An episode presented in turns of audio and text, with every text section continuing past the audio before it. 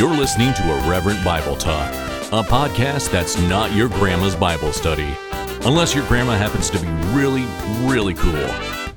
Listener discretion is advised if you object to bad words, women preachers, or terrible puns. Hey Josh, we're going to hell.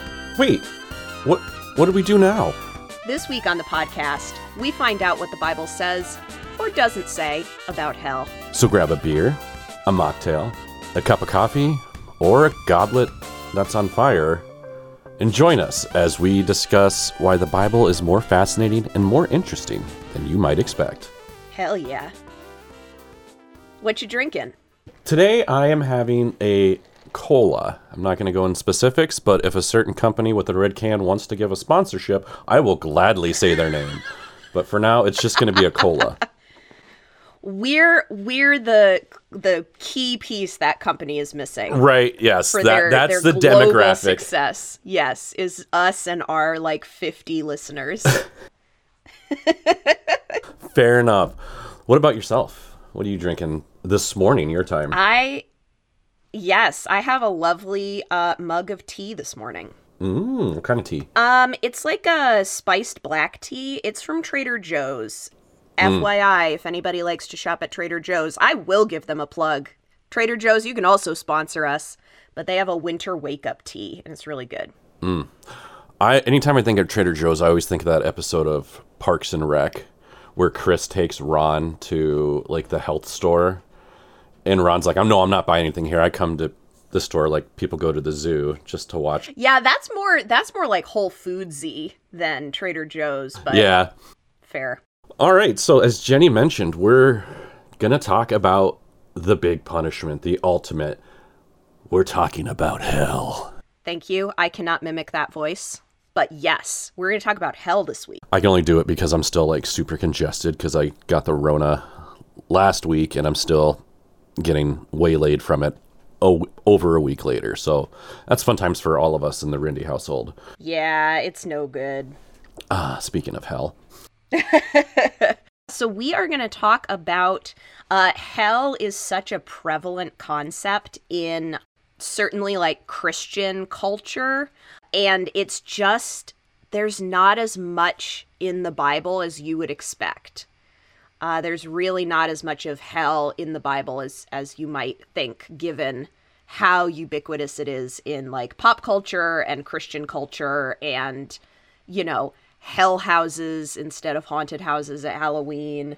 Uh, yeah, I think a lot of what we perceive today is kind of morphed from uh, the Divine Comedy, Dante, and you know Dante's Inferno, the seven or the nine layers of hell. I think that has kind of played into how people view hell as a whole. It's just like, oh, you know, the worst people get more of this, and it's just like, well, do they? Yeah.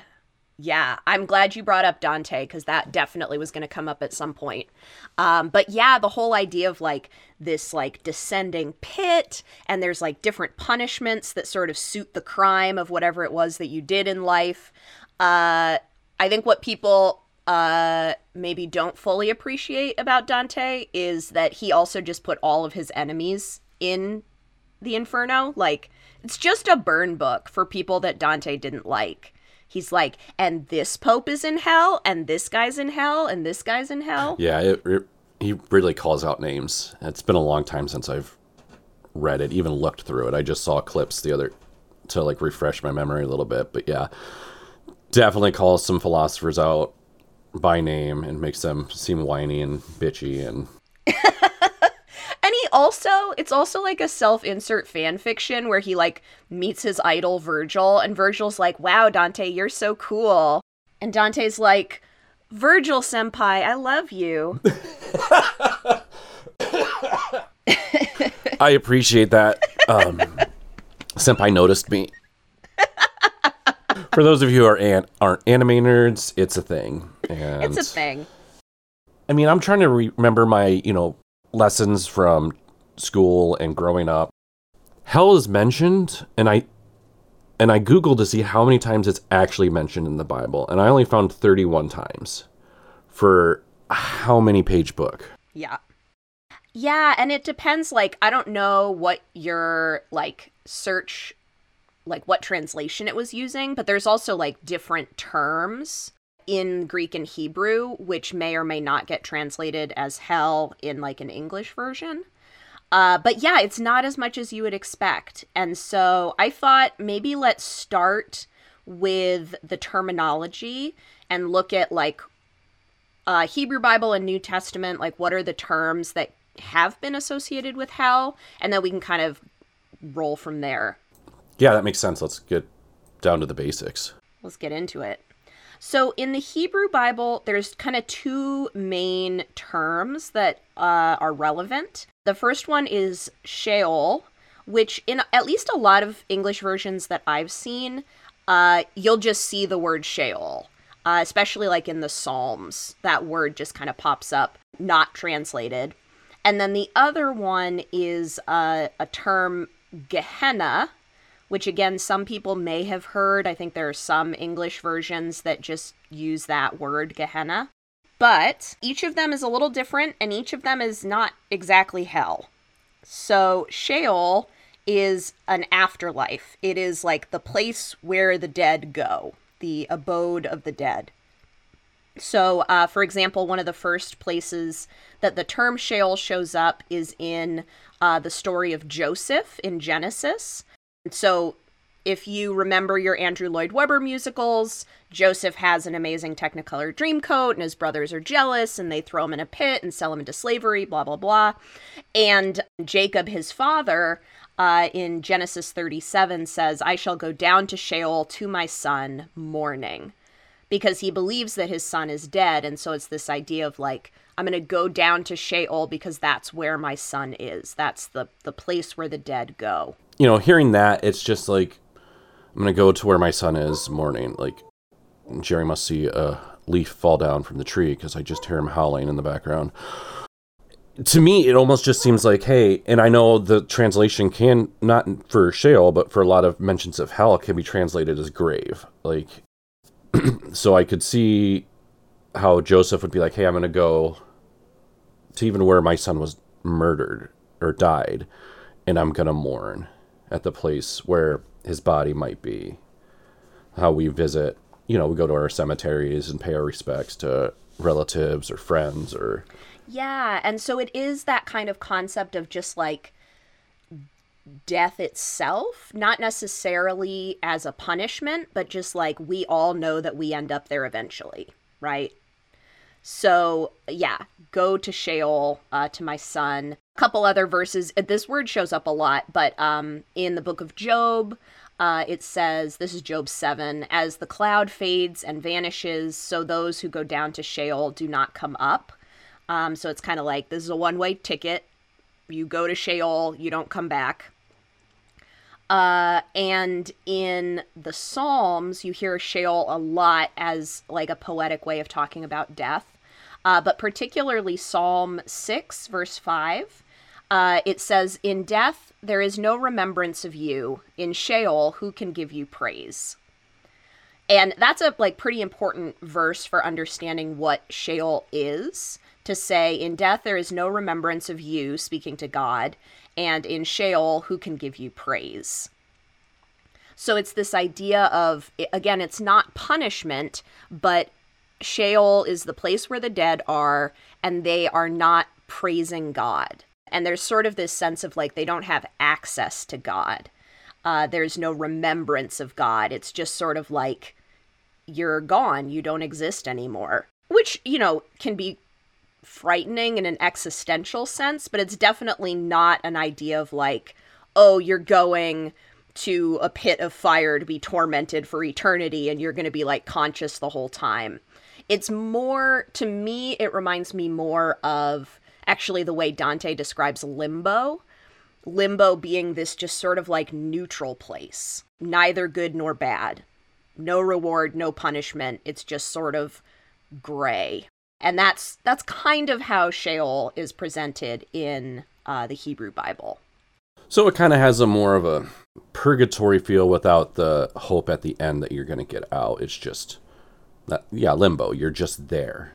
Yeah, you're just there. Whereas purgatory, certainly in Dante and like in Roman Catholic understanding, like purgatory is a process of sort of improvement that like you are eventually going to get to heaven um, via purgatory.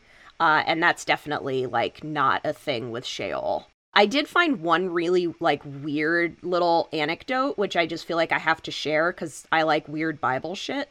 In Numbers, in Numbers 16, this is when the Moses is leading the people. They're wandering in the wilderness for 40 years. They keep getting into trouble.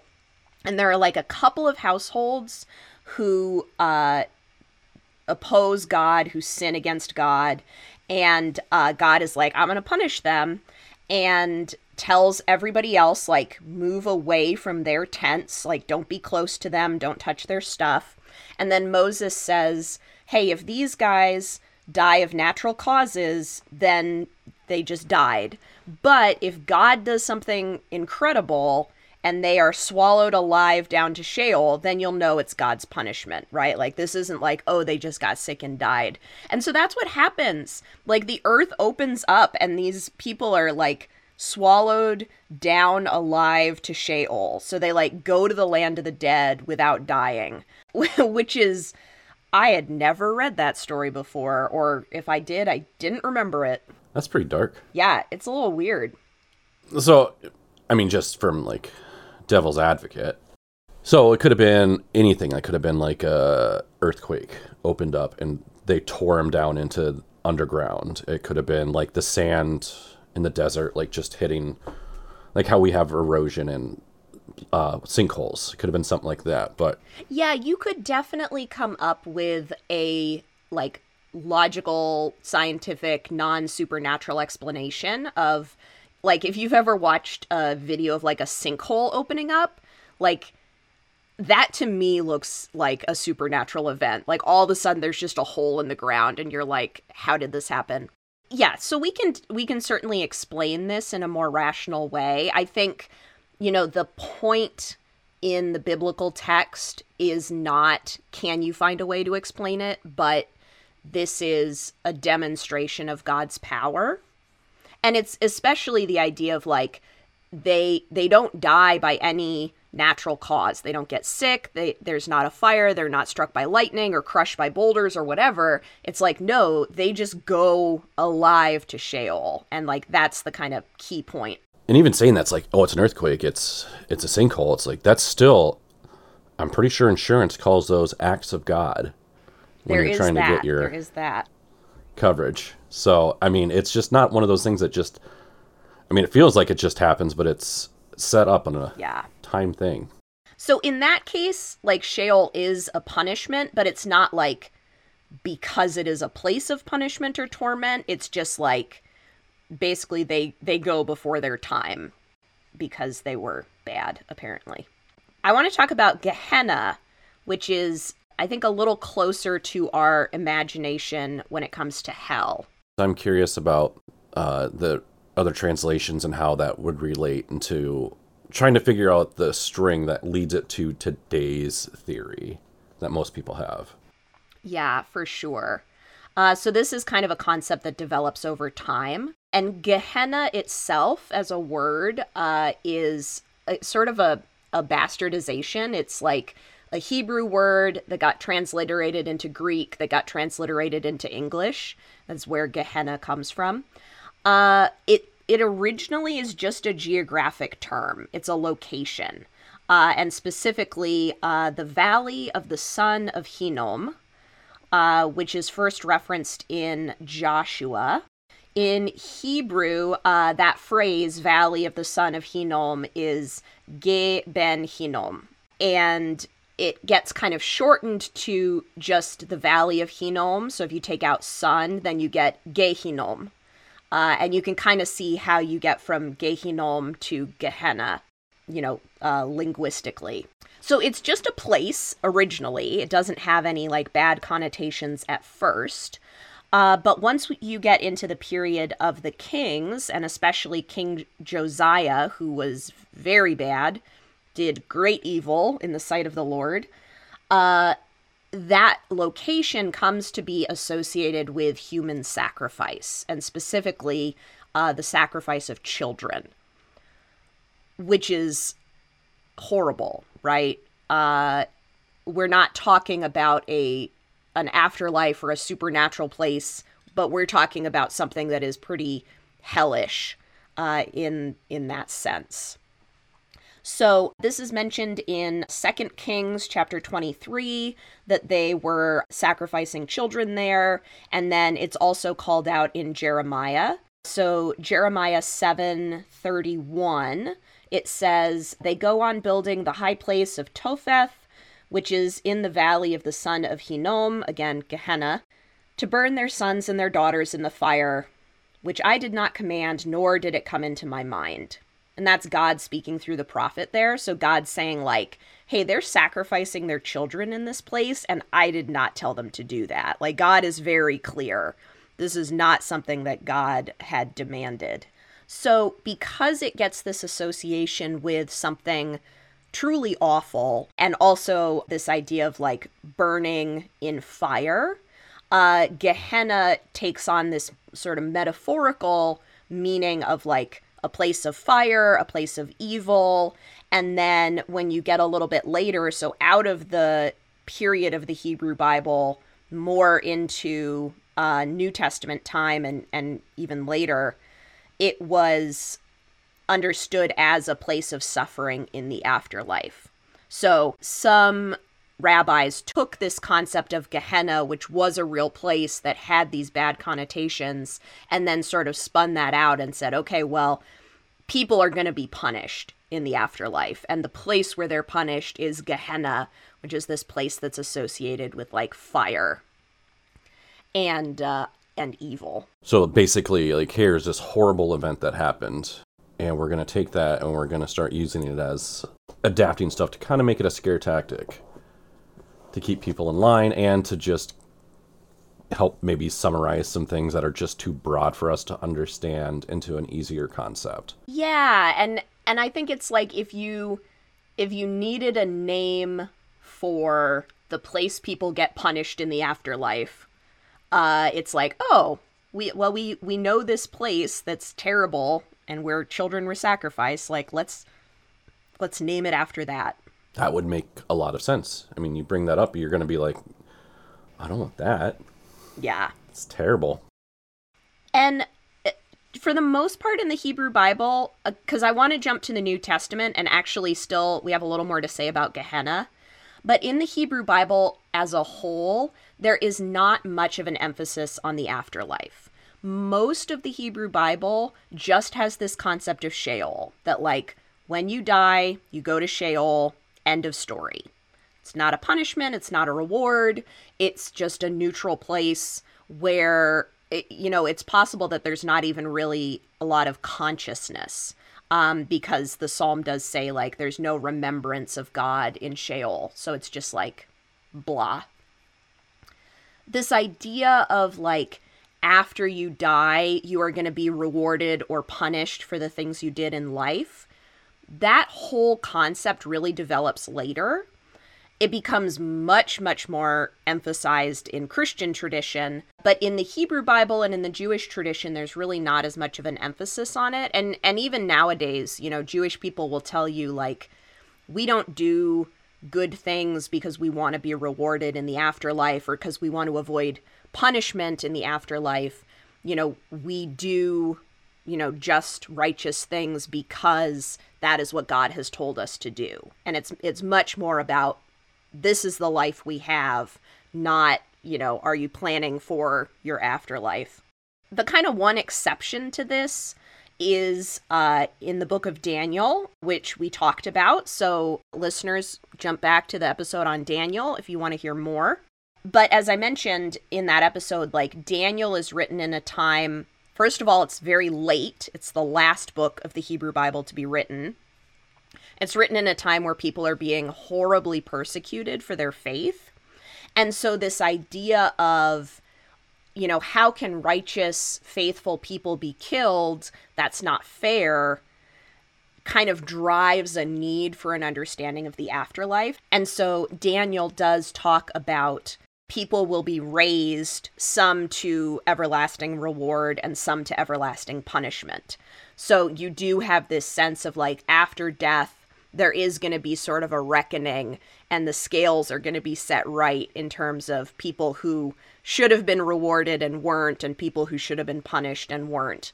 So you do get a little bit of that kind of afterlife, what is your fate going to be? But for most of the Hebrew Bible, that's not really emphasized.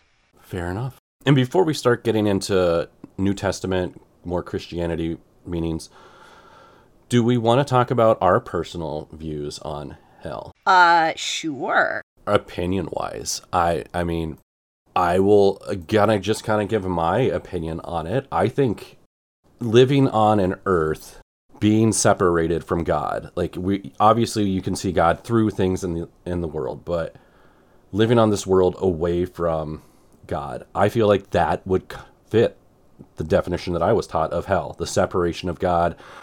You can get punished, you can everything is can be terrible here for some people for no fault of their own. It's just being born could be worse than anything can somebody can imagine just because of decisions someone else had made for them. So I kind of feel like that we are currently living in a version of hell every day separated. But I'm also like a I kind of fall under the Christian universalism school of thought for salvation that everyone is going to be saved. So I kind of feel like if there is a hell, we're going to be in it right now, but we're going to be saved at the end. That's my personal view. I could be way wrong. I could be spouting heresy. That's just how I understand it and how I believe a creator would be is not to let their creation suffer for eternity. Yeah. I was going to make a joke about uh Sartre and the the line hell is other people that Josh thinks hell is other people, but that was like so thoughtfully said that now I feel bad. So I'm making the joke anyway, but I feel bad about it. Uh, you shouldn't, because that is like definitely. You've seen me try to talk to like strangers. Like you've heard me talk. like it's not a good experience for me. Like that is a personal hell. Is just being put like here. Introduce yourself. What? I don't know these people. For Josh, hell is anytime he has to interact with other humans. Yeah, COVID really screwed me over, like social skills wise. I've lost everything that I used to have. I definitely hear where you're coming from, and I, I don't disagree. Uh, it reminded me of uh, this is a thing that I heard on. I'm going to say This American Life because it feels like a This American Life kind of story about a preacher, and I want to say maybe he was Baptist. I'm going to have to look this up after we record.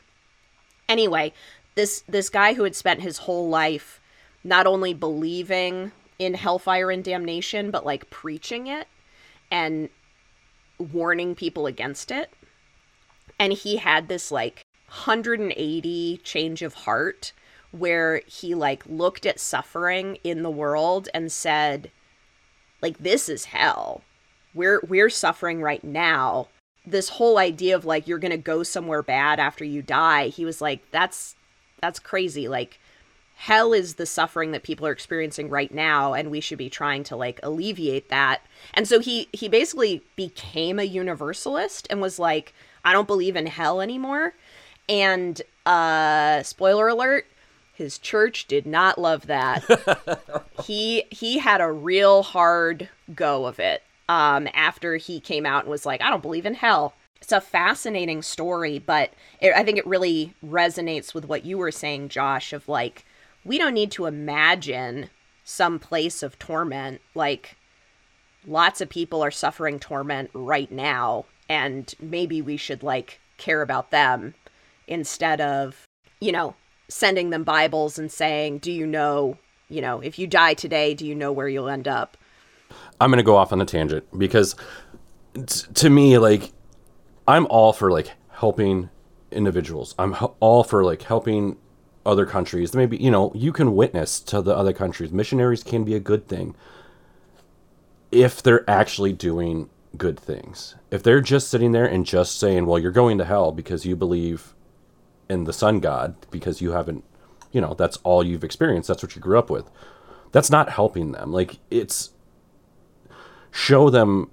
I don't want to say through works because you know, faith not works, whatever. But you know, show them with your actions. Like you want to help somebody, give that organization that helps those people money. You want to build houses, go work for Habitat for Humanity. You know, those little things that a lot of people don't even like take credit for because it they, it doesn't seem like a huge thing to them. But that's the the where it comes to. That's like showing your love, God's love, is just doing that and creating a better life, creating a better planet, creating a more stable place for the rest of us. Yeah, I think a lot of I mean we could we could go way way off track talking about this, but I think a lot of kind of Christian missionary work or uh, outreach work tends to be more about making us meaning the uh, Christians who have relatively more like privilege and means. It's more about like making us feel good about ourselves and less about actually what do other people need uh, because we love to come in and be like, we're going to start our own organization and we're going to like reinvent the wheel and we're going to dig wells for you. And then people are like, we actually didn't need you to dig wells. Like, we needed you to give money to this completely other thing. Mm-hmm. So, yeah. Yeah. And, you know, it's the smallest things that, you know, can be the most impactful. And it doesn't have to be like a serious, toilsome thing.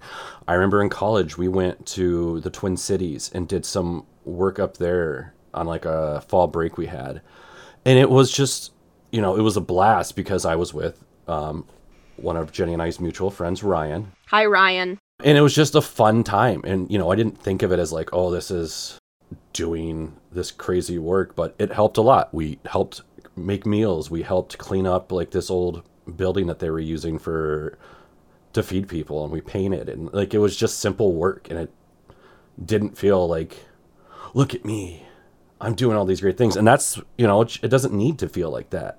Yeah, it's great to feel like get that high, but yeah, I'm gonna go, I'm going off script again, but yeah, yeah that's all that's, right. that's, that. It's just it's the small things that we can do to make life less hellish for the rest of us, for everyone else. Yeah. Yeah. That was my attempt to bring it back. I love that. I'm all about it.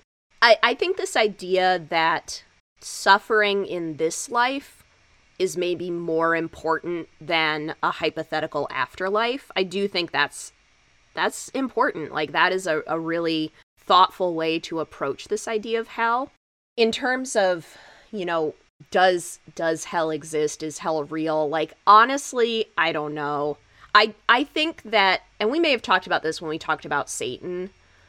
I think evil is real and I think that like powers that are opposed to God are real and not just in a, you know, some people are misguided kind of way, but like, no, there are genuinely like forces in the universe that are opposed to God. And so I I kind of feel like this idea of punishment is maybe more in that realm of like the the cosmic conflict versus like good and evil and forces that are opposed to God. And this is, I mean, in some ways, kind of what you see in Revelation that, like, you have this lake of fire and the dragon is cast down into the lake of fire. Now, Revelation also says that, like, the people who follow the beast are going to be punished. But I also, I think there's kind of this idea of the supernatural forces arrayed against God are going to be punished. And, like, I'm a little more comfortable with that, I guess, than thinking about human beings who are made in the image of God being eternally punished. So I, I think that's where I kind of line up with you, Josh, of like, I don't think God is damning any of us to hell.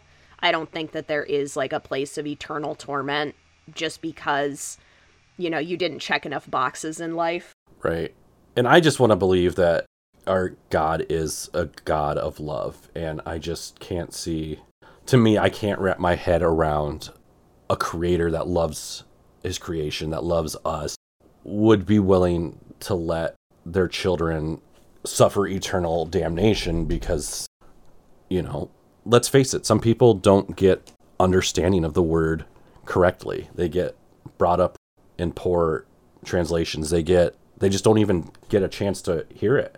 I just I don't I can't believe that that hell would be waiting for those individuals. It's it's definitely interesting. I feel like it's such a a thorny issue. Like it's it gets very messy when you start thinking about the afterlife. Yeah, and especially like you said, it doesn't really talk about it in you know the Hebrew Bible and uh, the Jewish tradition. They only have brief mentions of an afterlife, which I guess would lead us now into the New Testament versions and where we hear about heaven and hell and damnation in it. Yeah, so let's talk about the New Testament. So, this is a great example of how the New Testament is blending traditions because the New Testament is obviously rooted in the Hebrew Bible and there's a lot of connections to the Hebrew Bible. But the New Testament is also written in a world where Greco Roman culture has become really dominant. And so a lot of that kind of Greco Roman, a little bit of the mythology, but also like philosophical concepts are getting mixed in in the New Testament. And so you get this weird mashup. Um, and, and talking about hell or, or the afterlife is definitely a good example of that there are a number of places uh, in the New Testament where your translation may say hell. Um, so just as one example, Matthew 5:22, part of the Sermon on the Mount, Jesus says, uh, "If you're angry with a brother or sister, you will be liable to judgment. If you insult a brother or sister, you will be liable to the council. And if you say you fool, you will be liable to the hell of fire." And that phrase hell of fire in the Greek is geenon tupuros. Uh, and geena, that's the Greek word Gehenna. So when Jesus is talking about the hell of fire in Matthew, it's literally Gehenna, the Gehenna of fire, uh, which goes back to what we already talked about with this valley and the human sacrifice and how it kind of took on this metaphorical meaning so there's a number of places where, and I think particularly in Matthew, it seemed, you see Gehenna, and that's what's being translated as hell. So that's clearly like drawing on the Hebrew tradition. But the New Testament also uses the word Hades in a lot of places, and Hades could also be translated as hell. Hades, uh, as you will remember from Greek mythology and or Disney's Hercules, is the Greek god of the underworld or the, the god of the dead. And his domain, the underworld, came to also be known as Hades. So Hades can refer to the god or the place. And I think that's where a lot of belief of in the Christian like tradition that, you know, you go down to hell, like into Hades. So it's like in that in the earth, like the darkness. And I think that's comes from a lot of that from Greek mythology moving into and aspects being used for probably as examples for education and it just kind of blended from there. Yeah.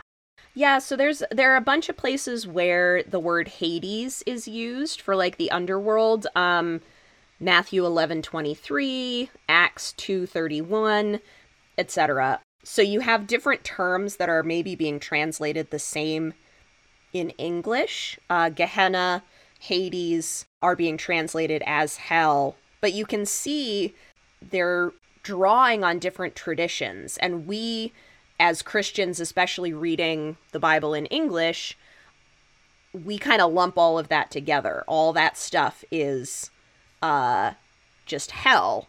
But it's actually like, okay, well, does it make a difference if it's referring to hell as Gehenna from the Hebrew Bible, or if it's referring to hell as Hades which comes out of the, the Greco Roman tradition. And there is one other uh, word I found, and this surprised me. Um, this is in uh, Peter 2 4. Uh, honestly, not one of the letters that I've paid the most attention to. But 2 Peter 2 4, it says, For if God did not spare the angels when they sinned, but cast them into hell and committed them to chains of deepest darkness to be kept until the judgment. Blah, blah, blah, blah, blah. The word that's translated as hell in that verse is not Gehenna and it's not Hades. It's actually Tartarus.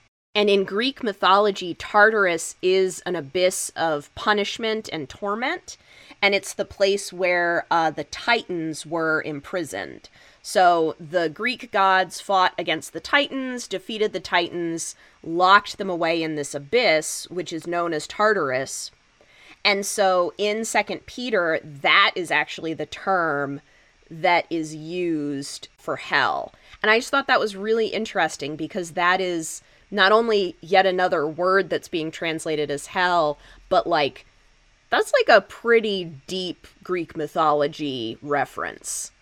Yeah, that is like straight from Greek mythology that would have no, even more so than Hades, would have no business being in, you know, everyday speak for a Christian. But I guess if you're kind of like, it kind of makes me think still, like if you're using it as more of an example, like with Hades and how that kind of translated, at least in my opinion, I think that would be a very, a big, like, hey, you know, if angels sinned against God, they're going to be locked like the Titans were locked. They're going to be, it's not going to be, oh, they're going like they're going to be locked in the worst of prisons and worst of suffering. Yeah. Yeah, I think it is probably like the the letter is adapting that mythology and saying like, "Oh, like you've heard the stories that the Greeks tell. Well, God, who's real, uh locks these wicked angels away in Tartarus I, I didn't look this up. I think that Second Peter is one of the later books in the New Testament in terms of when it was written. Uh, and that may also have something to do with it, that as um, Christianity developed, maybe more of the Greco Roman influence was starting to kind of seep in to Christian identity. And so that may be part of the reason why this shows up here. In terms of other like references that I think feed into our idea of hell. I think a lot of it comes from like parables and especially parables in Matthew. So you have, for example, a parable Jesus tells where uh, there's wheat in a field and somebody comes and sows weed weeds in amongst the wheat, not weed, weeds. How did you know that's what I was thinking? Because I could see it on your face because we're video chatting. Josh got a little a little sly smile on his face. Anyway, and so in the parable, the landowner says like, "Well, let them grow up together, and then when the harvest comes, we'll throw the weeds into the furnace." And Jesus says like, "This is what the parable means. Like, the the wicked will be thrown into the furnace." Uh, likewise, some of the parables have this idea of like outer darkness. So there's the parable of the wedding banquet where this one guest uh, isn't wearing the robe, and uh, the king who's throwing the banquet says, um, you know, cast him out into the outer darkness where there's weeping and gnashing of teeth. And so again, that has kind of become uh, a way of imagining like a punishment in the afterlife. So you have these metaphors in some of Jesus' parables that kind of play into, well, what is hell? Oh, it's burning fire. Oh, it's weeping and gnashing of teeth. That like these are sort of extrapolated from the parables. I'm just I'm trying to wrap my head around some of that because that one I still have a lot of brain fog from the COVID, and two that's just that's really interesting. It's interesting when you start digging into well, why do we assume that hell is a certain way? And like you said at the beginning, I think a lot of that just has to do with Dante and like other representations in art and literature. Uh, we've talked before about Milton's Paradise Lost. I think his description of hell is probably also influential. But then you get these things in the New Testament. There's nowhere in the New Testament that lays out, like, this is exactly what hell looks like, and these are the different areas, and this is who's going to be there. That's not in the Bible. So you have to really dig to find these references of like, oh, okay, there's references to fire, there's references to darkness. Um, and then those all get pieced together to form this image of hell uh, that has become really ubiquitous. Yeah, because I'm just trying to think of like the pop culture, you know, the visions that we see. Some it is just like this. It's just nothing but like desolation, but fire everywhere. Some you actually see like basically it's looks like Earth, but it's not. It's like all deteriorating and just everything is off and uncomfortable. And then I think that's actually the upside down from Stranger Things that you're thinking of. Um, I was actually thinking of the movie Constantine with Keanu Reeves, but yeah, uh, but yeah, Love th- it. these- This upside down is yeah, that would be a scary hell. Yeah, it's It, hell. prob- it hell probably like. does repre- yeah, it does probably represent a hell in the author's idea, but yeah, I just keep thinking of uh do you remember the old episode of The Simpsons where I think the Flanders put on a hell house? Do you remember this one? I am trying to remember. It might have been a treehouse of horror. which what what. I'm trying to remember, like, All right, we might cut this out if I have no idea what I'm talking about. Because I'm think like I keep getting King of the Hill when they try to do that Hell House instead of Trick or Treat. Uh, it was a treehouse of horror. okay. Um.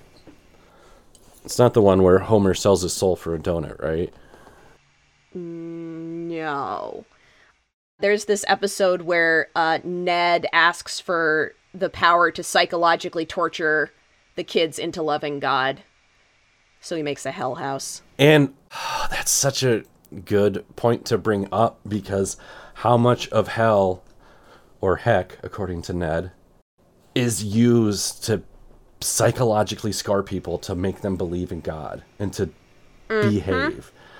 It's kind of like, you know, we use prison to scare people into not breaking the laws. And hell is like, yeah, it's the same thing, but this is moral laws, not just Yeah. physical. Like, Yeah, and like first of all, you know, we've already talked about sort of the theological problems with that of like what kind of a god would do that.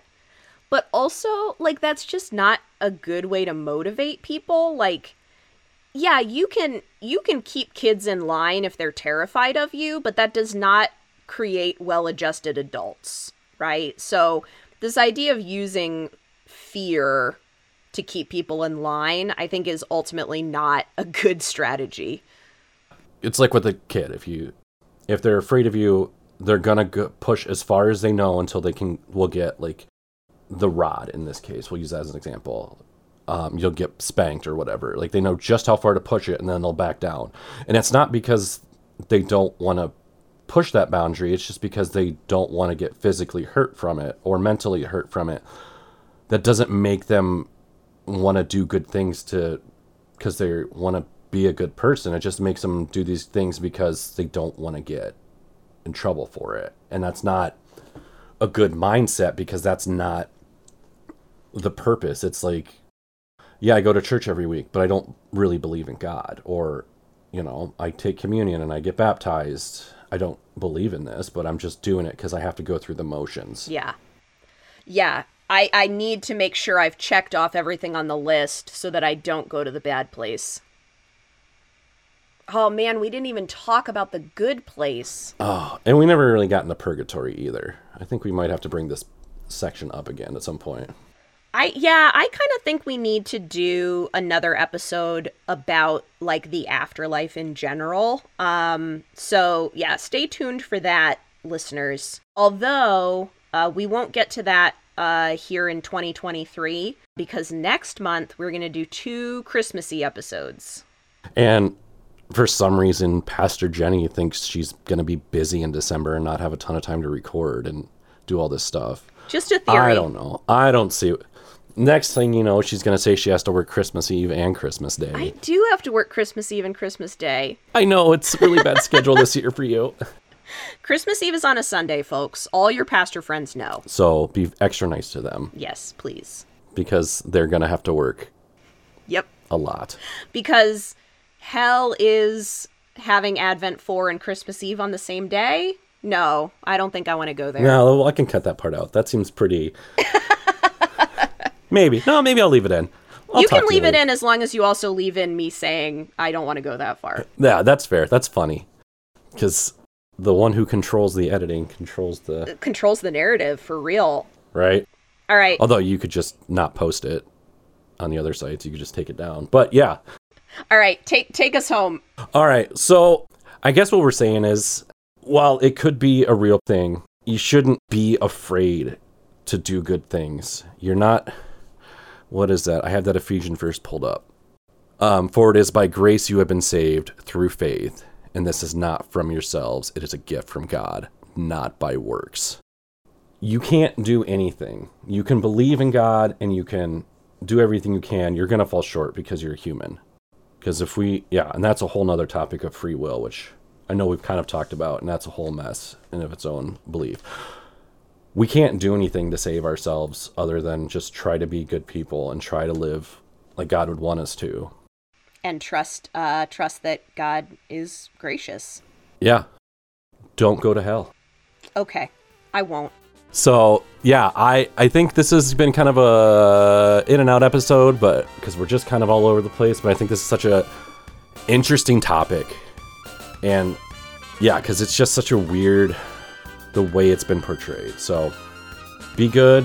Um, I think this will come out probably the weekend after Thanksgiving. So I hope all our United States listeners had a great Thanksgiving.